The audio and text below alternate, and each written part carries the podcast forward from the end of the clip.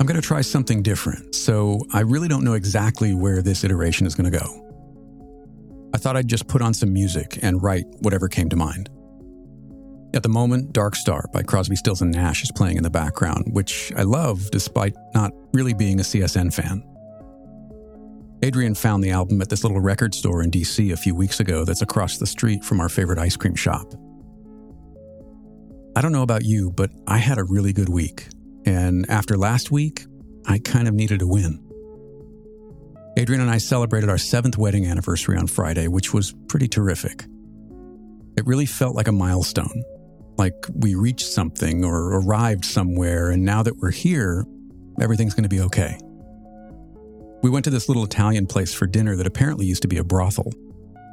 I love finding out the history of places, though I will say that the thought of a brothel in the middle of Kensington, Maryland caught me a little off guard. I couldn't find anything about it online, but one of the servers confirmed it, adding that it also used to be a general store and a post office, though I'm assuming not all at once. I spent the better part of the week putting together a new YouTube video. It's sort of a progress report on the Tascam Mixcast 4 and features some of my thoughts after using it as my main audio interface for more than a year, as well as some audio samples with and without the built-in effects.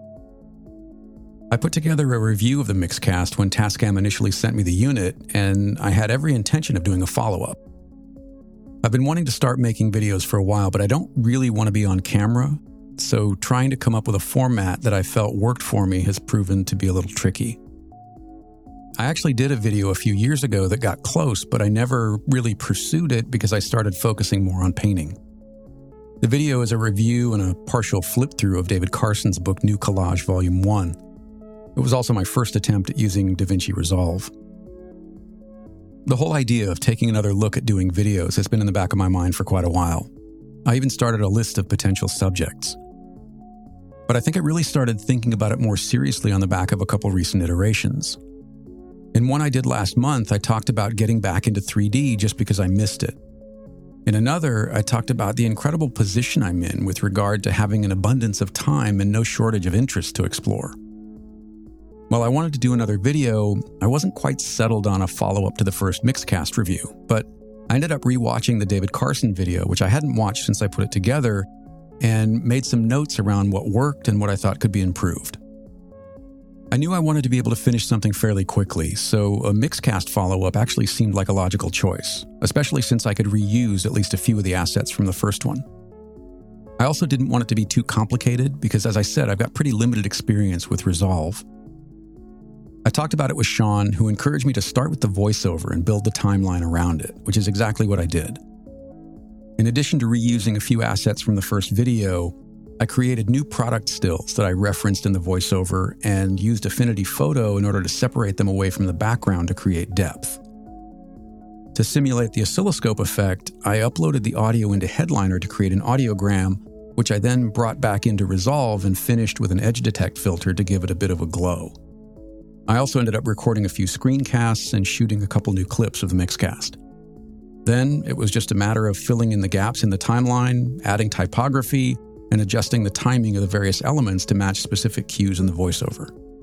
When I finished it, I asked Sean if he would take a look at it, since he's got a great eye for flow and has a ton more experience making videos than I do. I thought it looked good, but it never hurts to get a second opinion, or a third, since I also showed it to Adrianne. I won't go into a ton of detail, but I will say that both Adrianne and Sean loved it. And in a nutshell, Sean told me that in his opinion, this is what I should be doing. Find things that you use or that interest you and make videos about them. He said that the style and format were perfect for how I've said I want to approach video, and I think I agree with him. I really did have a blast putting it together. This style of video lets me be a writer, a designer, a photographer, and with some practice, maybe even a filmmaker. And the best part is that other than the occasional shots of my hands, I don't have to be in front of the camera as a YouTuber. Between working on new creative projects that'll help me rebuild my portfolio and getting out into the world more with Adrianne and with friends, I feel like I'm in a really good place. I think part of it is also on the back of coming to terms with where I am creatively and what season of my life I'm in and being grateful for all of it. I don't know how long it'll last, but what I do know is that I've always been happier when my hands are in motion, and I've got enough ideas to keep them busy for quite a while. If you enjoyed this iteration, I would love it if you would share it with a friend or two, and if you're not yet subscribed, maybe you could do that as well. Thanks for listening.